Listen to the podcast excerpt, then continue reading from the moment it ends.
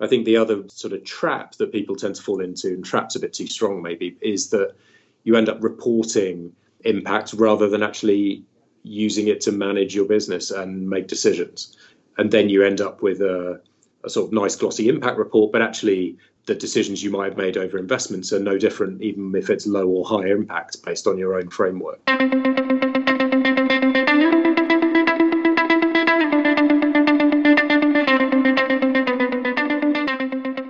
Hello and welcome to the Do One Better podcast. I am Alberto Lidji, your host from London.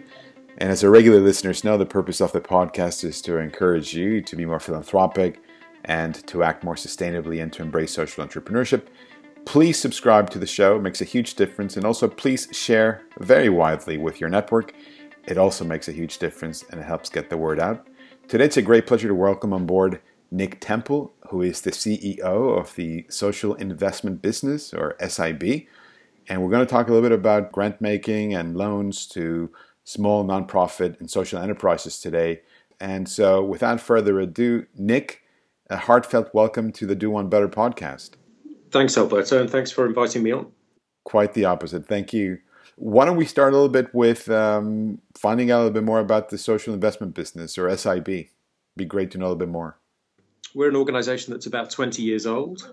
Our kind of roots are in the community sector. So we were started originally by uh, some representative organizations for different community based charities, social enterprises to, mm-hmm. to, re- to really pioneer loans to, to them. And the first sort of eight, ten years of our life was really about having government backed social investment to do a fair amount of that loaning. Uh, what at that point was very quite a pioneering way of approaching things.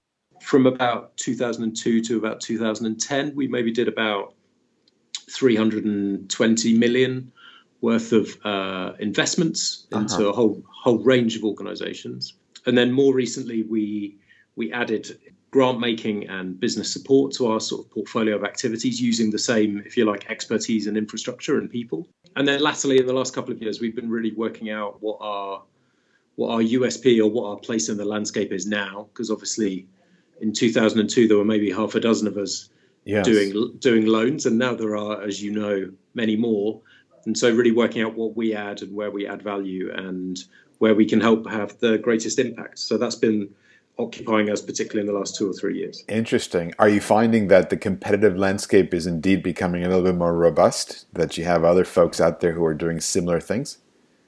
Yeah, definitely. I mean, and I think, um, and that's a very good thing. It's the a good thing, right? Sure. Yeah, I think so. I mean, the landscape has changed a lot. I think it's becoming more mature. It's becoming a bit more segmented. So if you're a, you know, a small homeless charity in the northwest, you know, sometimes there are specialist geographical or specialist sectoral funds that are available to you, or specialist support.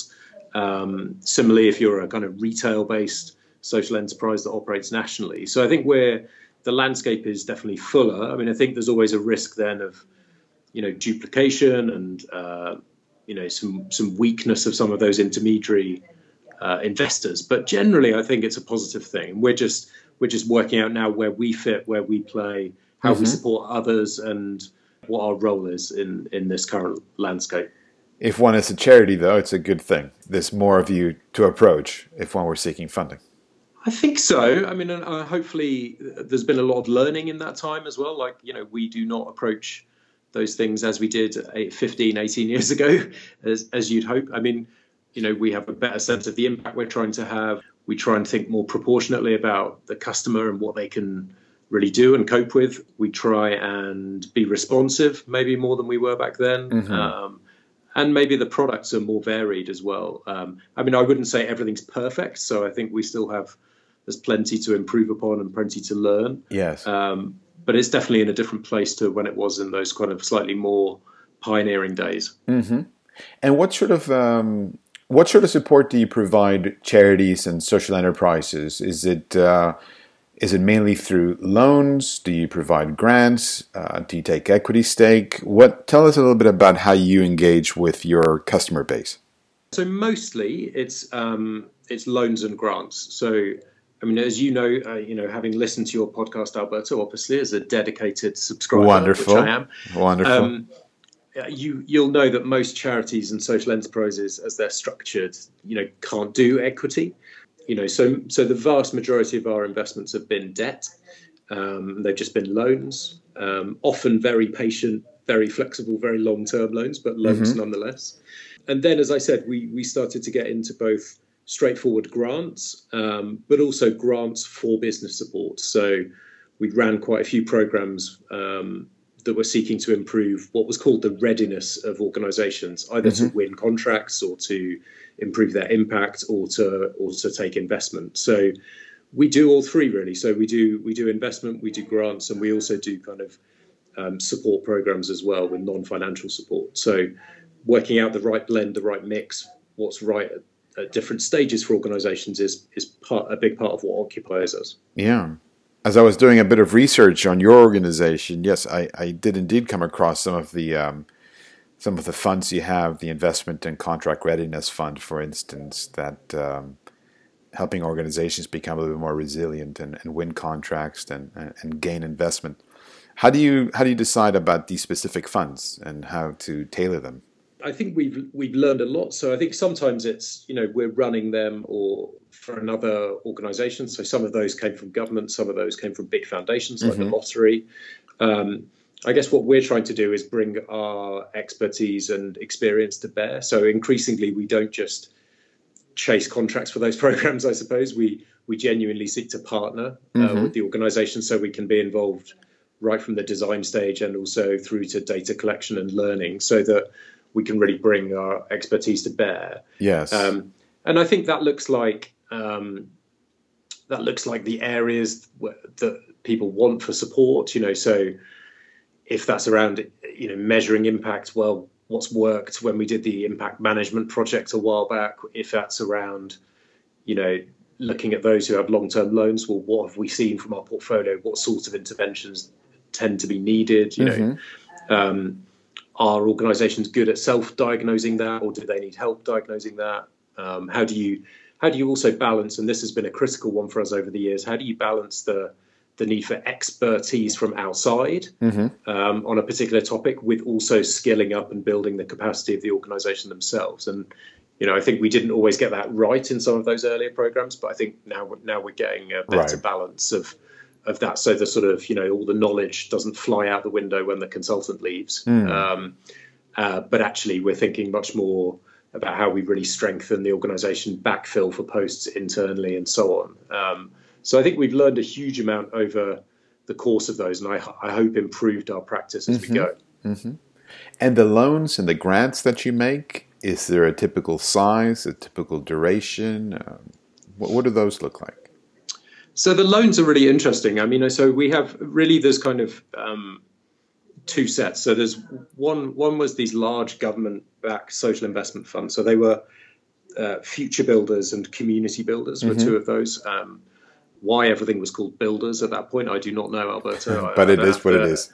It is what it is, and and then everything was called readinesses. So you have builders and then readiness. But anyway, the the, the future future builders, for example, you know they're they were fairly substantial loans. You know, a quarter of a million pounds was often a kind of average loan. Okay. Often, often to more established organisations, so at least ten years. Um, are very patient. So the average loan length on those two funds is is around ten years. So you know we're very patient. And when I say flexible, I suppose that's often a word that just gets bandied around. So we try to look at our data to see whether we really were flexible.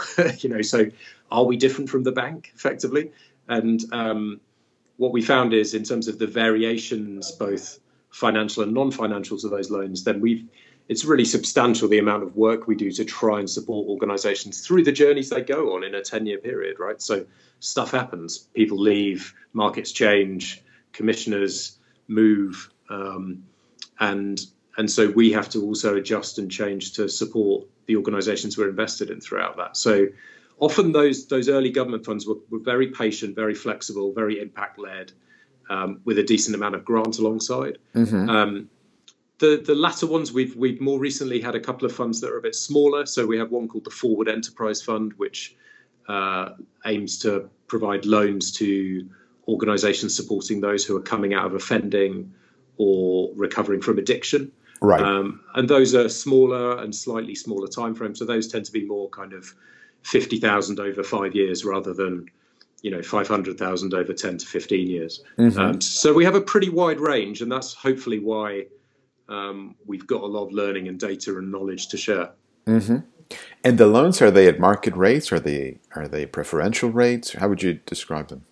Uh, well, what's a market rate, Alberto? I mean, that's a whole question in itself. So, um, I, you know, the future builders loan, the average loan was about five and a half percent mm-hmm. going out. So it was a bit subsidized, I guess. Actually, we've started to work out the sort of realized interest rate of those, and it's probably more like one or two percent. Mm-hmm. Um, and to be honest, we think that's pretty much what's needed in the market. Often these organizations are working in places of market failure, right? And um, where the economy can't sustain sure. higher returns. Um, and I think we probably have a job to be more open and transparent about the fact that, yes, there are some markets where you can, to use the sort of cliche, do well and do good.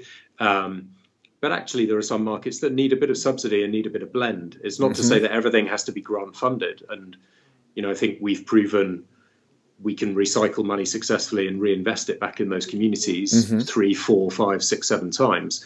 Um, but they will often not deliver a kind of market rate return that's double digit, and and and arguably nor should they. So so that gives you a picture of where we are in terms of the the spectrum of mm-hmm. um, of social and impact investment, I guess, if that makes sense. Indeed, it does, and very interesting. And so let's talk about a little bit of impact investing or ESG integrated investment and so forth. Mm. How is the uh, the impact investment uh, world engaging with you, or how are you engaging in that world, and what sort of impact are you are you driving forward as you're engaging with uh, with the landscape here?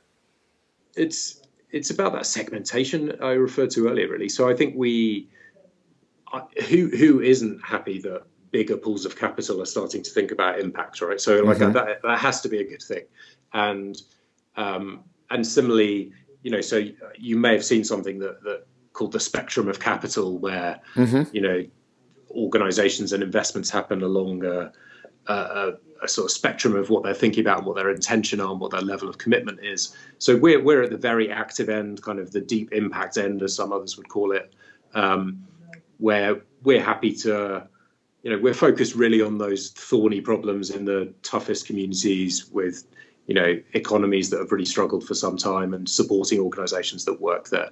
Um, I think impact investment tends to be a bit up the spectrum, where it's it's getting into these kind of okay, we're being really intentional about how we think about impact, and we're we're really thinking about how we measure that and how we balance that with our financial return, but we're probably still sl- slightly more up the commercial end of the spectrum. Mm-hmm. And, then, and then you have ESG, which is you know, really originally at least tended to come more from the kind of compliance end, so sort of managing out the negatives, if you like. So, you know, starting to divest from originally arms and military and nuclear, but now obviously environmental, fossil fuels and stuff. Mm-hmm. Um, and and generally, I guess the shorthand for those is social investment it's tended to be millions, impact investment billions, and kind of ESG and mainstream trillions. And right. so, I, so I suppose the interesting thing for us is, can we persuade some of the billions down towards us, and then and from their perspective, can they persuade some of the trillions down down mm-hmm. towards them? And I think we're for us the key thing is. Um, to ensure we don't lose focus on the communities and people and organizations that really need it and some of those are the difficult it's the difficult stuff it's the wicked problems we face it's society's toughest stuff and we mustn't lose sight of that. But at the same time, if we can influence the mainstream sector to do better and hold itself to higher standards, then and they can hopefully learn from some of the work we've been doing, then all the better, really. Mm. And um, that's partly why we've been heavily involved in the Impact Investing Institute. Okay, yeah. So I sit on the board of that, and my chair, Hazel Blears, sits on the advisory council, and that's partly because we want to both share what we've learned and um, keep them keep them honest in terms of the the impact part of that name. Um, but also we want to influence that wider market and and keep the connections to to the mainstream as well. And I, th- I do think I do see it as a two way street in that sense. Mm. Do you um, you collaborate a lot with other foundations, other other financial institutions? Is there much conversation going on? There's a huge amount going on. I mean, it's um, it's very rapid and and I think the challenge is really you know, it's also about these the standards and the kind of authenticity of some of it. And and you know, there is there is lots of good stuff, Mhm. and um, but equally there is some fairly cynical rebranding of stuff. And, um, Yes, yes, yes, you know, yes. we've we've seen ESG funds be rebranded as impact funds, and um, you know, and actually nothing has changed except the name. And I think, but equally, there's a bunch of people who are really interested in it and maybe just don't have yet the knowledge or expertise on some of the problems we've been grappling with for two decades and more. And so I think it's just that balance of bringing people with you, but also having some standards about what we mean, because there's there's a, there's an obvious risk, as there was with greenwashing. There's an obvious risk of kind of impact washing and and and not not real change happening. Um, to think about how we maximise our impact, we need to be we need to be really clear about okay, well, what's the impact we're trying to have? How are we going to articulate that, measure that? But equally, I think crucially, how are we going to factor that into our decision making? You know, so I think the other the other sort of trap that people tend to fall into, and trap's a bit too strong maybe, is that you end up reporting um, impact rather than actually using it to manage your business and make decisions. And and then you end up with a, a sort of nice glossy impact report, but actually the the decisions you might have made over investments are no different, even if it's low or high impact based on your own framework. hmm So we really need to embed that in our processes and in the culture of our people, so that when they're when they come across a potential deal, it's not just okay, does the business model stack up? Do the finances work? You know, how does this market look in future? But also, okay, well, what do we think about their impact? And you know, is that is it is there as is there as much risk around the impact not happening as there is about the business model not happening? Mhm. And how do we how do we really assess that and, and factor that into the decisions? Yeah. Are you finding that there's, po- you know, the direction of travel is positive in uh, trying to find or identify or develop a consensus on a definition for impact, for instance?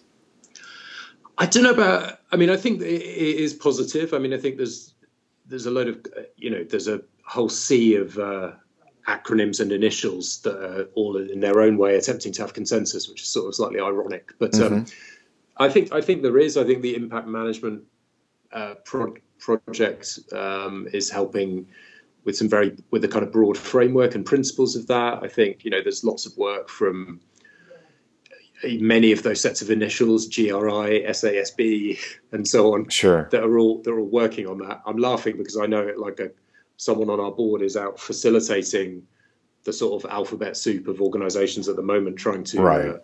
uh, uh, work on a sort of set of principles. So I do think there's progress, but I think in the meantime we can all do better on it ourselves as organisations, and we've tried in the last couple of years to be quite open and honest about what we're trying to do. We've we sort of published an impact framework externally. We've come up with some core categories that we're going to use. We've opened those up, and and now we're in the process of really trying to embed that through the organisation, which is which is difficult to do, and, and Mhm. it takes a while, but um, I think is is critical if we're going to you know walk the walk of what we're we're saying to people. Absolutely. And at least the whole exercise is anchoring the conversation in a in a positive mindset, as it were, right? Because people are trying to do good.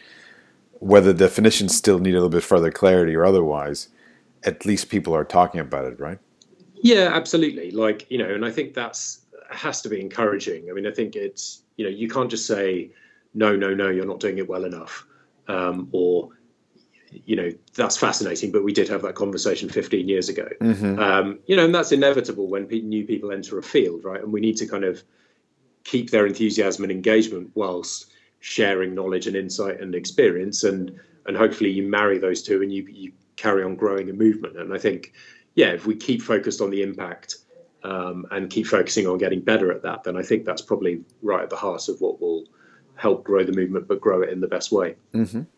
Who can approach you? Are there any criteria that you have in terms of finding out or uh, letting individuals know whether they're eligible to apply for funding from you? Yeah, so um, I mean, it depends a bit fund by fund. Okay. Um, so you know, the, for example, the fund I mentioned earlier, basically, if you're not an organisation working with or started by ex-offenders or people recovering from addiction, then unfortunately that that fund is not for you Right. or for your for your organisation. But we do have general funds. We have um, some some business support programs that are working in four different sectors at the moment that we do with the Access Foundation, um, where we've got uh, a big fund that we're running in partnership with some others called the Youth Endowment Fund, which is a grant mm-hmm. a grant fund uh, which is about serious violence in young people. Um, and so we they they often have specific criteria, and then we also have some general funds as well. So people should always to be honest, feel free to drop us a line and and get in touch via the website. And because often, even if we can't help, we'll we'll hopefully know the people who will be able to and be able to kind of signpost people around. I understand. So they're applying more to the fund than to SIB itself.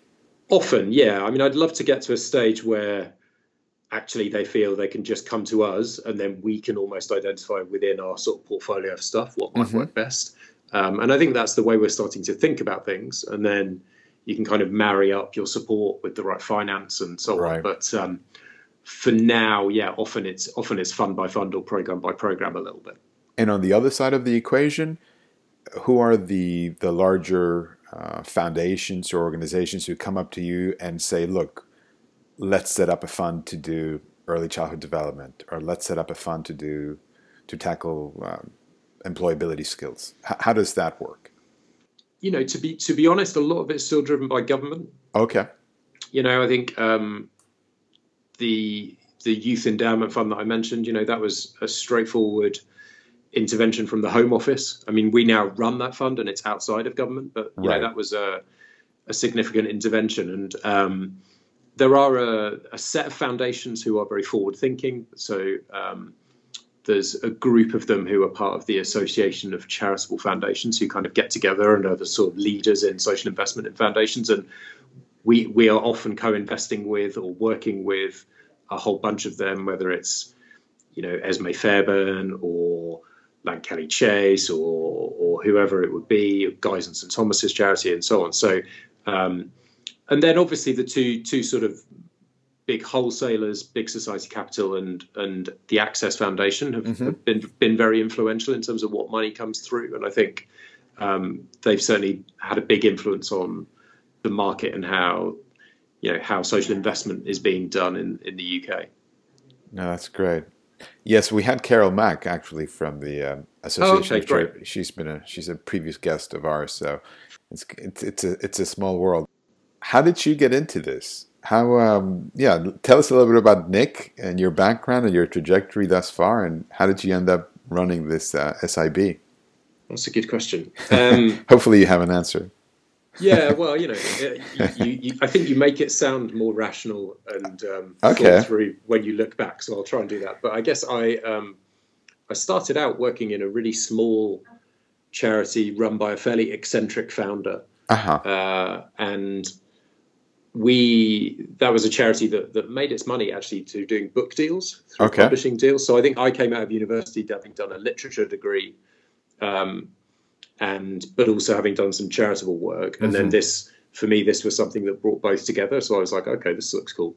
Um, and through that, really, I got interested in that combination of earning earning money towards a charitable purpose. So this idea of social enterprise really and um, the founder, a guy called Nicholas Albery, was was really inspirational. So he would always say that a social entrepreneur was someone who had suffered or experienced a problem and then solved it in such a way that it not only solved it for themselves but also for a load of other people. Right. And I found that quite compelling. And then so I got very interested in that, and then I ended up going to the School for Social Entrepreneurs, which is a kind of startup program for social entrepreneurs, and was there for about six years and helped expand their franchise of schools around the UK and run that. And um, uh, and then uh, I moved over after a bit of freelance work to, to Social Enterprise UK, who are the the national body for social enterprise in the UK, as the name would suggest, mm-hmm. and um, and worked as I mean latterly as deputy CEO there. Um, and so, I mean, effectively, what I'm saying to you, Alberto, is this social enterprise stuff really has to work. Otherwise, I'm totally screwed. So, like, um, you know i've got i've got no transferable skills it's all pure social enterprise and then i guess the the reason for moving to a social investment business was having worked at those two previous places sse and seuk like actually you know, you started to really get under the skin of what were the challenges for for those organisations, and sure. finance and support were big parts of it. Sure. Obvious, obviously, the, the the market and who buys their services was a huge part too, but finance and support and really strengthening their organisations was was key. And so the opportunity to come to an organisation that had a track record in that, but could do more and do do better potentially was really attractive. And um, and so that's what brought me here a couple of years ago. Mm. Well, for what it's worth, I have a feeling you're in the right space. Uh, I, I, don't see social entrepreneurship vanishing anytime soon, and quite the opposite. I think it's gaining momentum. I hope so. We used to joke um, uh, that it, it, was always the it was always the next big thing. So, uh, right. or, or, we were depending on who had recently heard about it. It was always the zeitgeist. Uh, but after after sort of 20 years. I, uh, I don't know how zeitgeisty I feel yeah. at the moment, but um, I think you're right. This stuff is this stuff is heading our way really, and you notice little bits where uh, family or friends who, when you started in this career, sort of looked at you blankly like you were insane, now start to, you know, say they bought this product or, you know, their their investor has said this or they're thinking about putting their pension in this and so on, and uh, so you see those little signs that things are changing and filtering through. Absolutely. And how do you see things playing out for the next 10 years, um, which dovetails very nicely with the Sustainable Development Goals for 2030? I mean, I'm pretty hopeful. I tend to be sort of, um, you know, pragmatically optimistic, I guess. So mm-hmm. I'm pretty realistic, but I think, you know, actually, incrementally, I think this stuff is is going very well. I think, you know, there's the, the climate crisis and climate emergency brings an opportunity to accelerate some of it as long as we don't lose uh, the connection between the environment and people, which I think mm-hmm. sometimes sometimes the ESG tends to be very E and not so much S. Sure. So um, I, think that brings opportunities and, and it's starting to starting to have real impact in how people are thinking about that. Um, I think in terms of social investment, more sort of parochially, actually, I'm encouraged, and I think our what we've been able to demonstrate, I think, and our data now shows is that we we do strengthen organizations if we invest in them and support them in the right way. And mm-hmm. if we can do that in some of the the communities that need it most, um, you know, wherever those might be in the UK or for our colleagues and peers overseas, then then actually it does have a role to play. It's not a panacea like you know, for some organizations, grants and donations will always be necessary. For others, it's a it's a mainstream business, or some will rely on volunteers and so on. But I think there's definitely a role for the the work we do, and I think for us, it's just how do we do that most effectively? How do we keep learning um, from what we've done previously, and how do we how do we share that as well? Actually, so a big, you know, we invest and we partner in the ways I've talked about, but also increasingly we seek to we seek to influence and share our data and learning so that we can help shape the market for the next 10 years and not just uh, react to it. That's great. Where, where should someone go if they want to find out a little bit more about your impact and some of the work or thought leadership that you're uh, involved with? Uh, what's the best website to um, to visit? Yeah, so our website's um, sibgroup.org.uk, so sibgroup.org.uk, and and then you can follow it from there. There's blog and impact and news and resources and stuff, and um, and I guess also the normal social media stuff. So on Twitter, we're at the Social Invest, mm-hmm. uh, or you can, if you want something slightly more random, uh, you can follow me at Nick Temple One. Um, uh, and also on LinkedIn as well. I guess we share a bit on there, so people can catch up with us there. And and we, we welcome feedback, we welcome thoughts, and welcome connections with people if they're interested in what we're doing. That's wonderful. That's wonderful. What's the um, if there were one key takeaway that you'd like to share with our audience today? One key salient point that you'd like them to remember after they conclude listening to this episode? What would that be? I think it would be actually. I'm gonna. Can I make a new one, Alberto? Is that sure. right? Drop an entirely new one in at the end. I think I would I would say that increasingly we're thinking uh, less about scaling individual organizations mm-hmm. uh, as part of what we do, and more about scaling impact uh, across the board. Okay. And so I think you know increasingly, as times are hard and the economies are hard, and we we batten down the hatches a bit, we actually look. People should be thinking about you know sustainable prosperity and strengthening organizations to make them resilient for whatever happens and actually imposing scale on individual ventures and organizations, I think may be something we we look back on and slightly question why we were doing that. So I think that that for me is a, just a thought to conjure with and something we're thinking about a lot as we we we structure our work going ahead. I like that very much. No, that's very interesting. That's great. Perfect. Well, look, Nick, I have to tell you, it's been very enlightening speaking with you today and learning a little bit about your your organization and the work you're doing to support some of the uh, nonprofits and social enterprises. Really great stuff. To our audience, I say thank you so much for listening. Please do subscribe if you haven't already, and also please share if you haven't shared already. It makes a huge difference for us. Nick, really a heartfelt thank you. It's been wonderful speaking with you today, and I wish you continued success. Thanks, Alberto. Likewise for you. Thank you for listening to the Do One Better podcast. If you want to find out more about our show, about our guests, additional links and resources, visit our website at lidji.org. That's L I D J I.org. And don't forget, success at the Do One Better podcast is about inspiring you to be more philanthropic, to think more about sustainability, and to embrace social entrepreneurship. Hopefully, these stories will encourage you to take action and change the world around you for the better.